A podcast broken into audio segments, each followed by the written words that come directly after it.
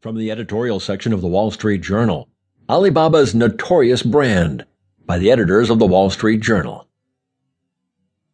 The U.S. Trade Representative last month labeled Alibaba's Taobao a notorious market for counterfeit goods, citing evidence that the e commerce platform is a haven for pirates selling cheap knockoffs.